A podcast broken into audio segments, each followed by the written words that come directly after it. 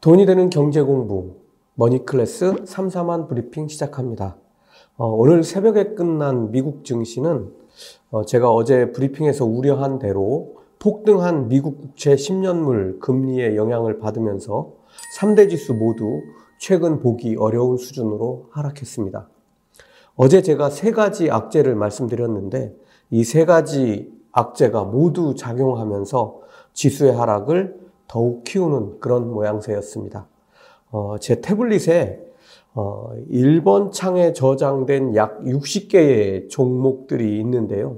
그 중에서 인버스 ETF, 변동성 ETF, 종목으로는 비자를 제외하고 나머지 55개 이상이 전부 새파랗게 하락했습니다. 어, 시장을 조금 냉정하게 보고 앞으로 어떻게 대응할지 생각해 보겠습니다. 우선 지금 시장에 무슨 일이 일어나고 있는지 한번 잘 정리해서 살펴보도록 하겠습니다. 어제 긴급으로 오후에 오늘 미국 시장에서 금리 폭등에 따른 후폭풍을 조심해야 한다고 말씀드렸고 연초부터 제가 계속 금리에 시장이 적응할 기간 동안은 조정이 불가피할 것으로 예상해 드렸습니다. 다만 금리 상승에 따라서 높은 실적이 예상되는 금융 섹터는 그나마 유일하게 투자 대상으로 추천할 만하다고 말씀드렸습니다. 어, 그리고 어제 과연 금융주들이 그나마 버팀목이 될 수준의 실적을 발표할지 관심을 둬야 한다고 말씀을 드렸습니다. 그중 미국 금융주를 대표하는 한 종목인 골드만삭스가 어제 실적을 발표했습니다. 그런데 전문가들의 추정치를 하회하는 실적을 발표하면서 장중에는 8% 이상 폭락하는 일이 벌어졌습니다. 이 여파로 다른 금융주들마저 대거 하락하면서 그동안 안정적으로 상승하던 S&P 500 금융 섹터를 2.2% 이상 끌어내렸습니다. 특히 나스닥 대표주들인 페이스북, 엔비디아 등이 3, 4%대로 어, 하락했는데요.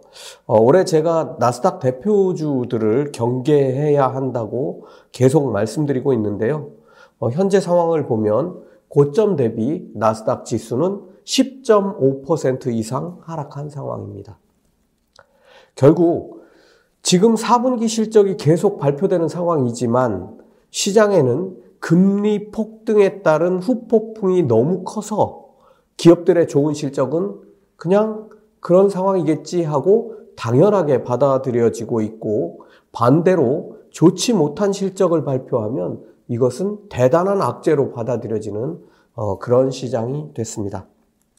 그렇다면 금리 지표를 어떻게 보고 투자해야 할까? 어, 여러분들 궁금하실 텐데요. 미국 국채 10년물 금리는 어제 1.7%대에서 1.877%까지 상승해서 하루에만 0.105%가 상승하는 메가톤급 폭탄으로 돌변했습니다. 여기에 어제 지적했던 2년물 금리도 폭등해서 이제 1%를 한참 상회하는 수준이 됐습니다. 어, 19일 오전 8시 현재 미국 10년물은 1.875%, 2년물은 1.0456%를 나타내고 있습니다. 오늘 금리는 어제 급등에 따른 일시적 조정을 예상할 수도 있고 좀 더 높은 수준으로 상승할 수도 있는 어, 그런 날입니다. 어, 계속 강조하고 있는 대로 10년물은 2%대를 한 번은 경험을 해야 시장에 안정을 줄 것으로 그러니까 금리가 안정화할 것으로 보입니다. 그리고 10년물을 기준으로 상반기 전체를 본다면 2.2%도 가능하다는 판단이 듭니다.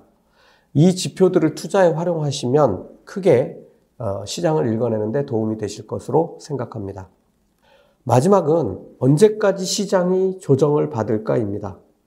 시장이 상승할 때는 세상이 정말 따뜻해 보이죠. 하지만 시장이 조정을 받을 때는 그렇게 차가울 수 없습니다. 앞에서 제가 참고하는 종목들, 어, 1번 페이지에 60개 중에서 서너 개만 제외하고는 전부 파란색이었다고 말씀드렸는데요. 기본적으로 이런 상황이 된 가장 중요한 이유는 가파르게 21개월간 상승한 증시의 그 원인이 있습니다. 너무 많이 올라서 발작의 정도가 클 수밖에 없다는 거죠. 그동안 이런 상황을 맞아본 적이 없으므로 회초리 한 대에 기절하는 이런 일이 벌어지고 있는 것입니다. 문제는 주변이 온통 주식시장에 반우호적인 분위기가 가득하다는 겁니다. 중국을 비롯한 세계 경제 부진에 대한 경고도 있었고요. 미국과 중국의 보이지 않는 전쟁에서 알리바바가 다시 타겟으로 등장했습니다. 수요 측면에서 발생한 인플레이션은 가실 기미가 안 보이고 있는 상황이고요. 러시아는 우크라이나를 침공하려고 하고 있고요. 중동마저도 예멘 반군과 사우디가 교전을 벌이는 상황이 전개되고 있습니다. 이에 따라서 석유와 천연가스와 같은 에너지 가격이 고공행진을 계속할 수밖에 없는 상태를 벗어나서 지금 가격은 아주 우주로 날아갈 그럴 판입니다. 이것은 결국 다시 인플레이션을 만들어낼 테니까 당분간은 인플레이션과 금리 인상이라는 풀리지 않는 숙제가 계속될 것으로 보입니다. 첫 번째 고비는 1월 FOMC입니다. 다음 주 25일, 26일에 열리는데요. FOMC는 인플레이션에 대응하는 연방준비제도의 뚜렷한 방향을 읽을 수 있는 첫 번째 기회가 될 겁니다.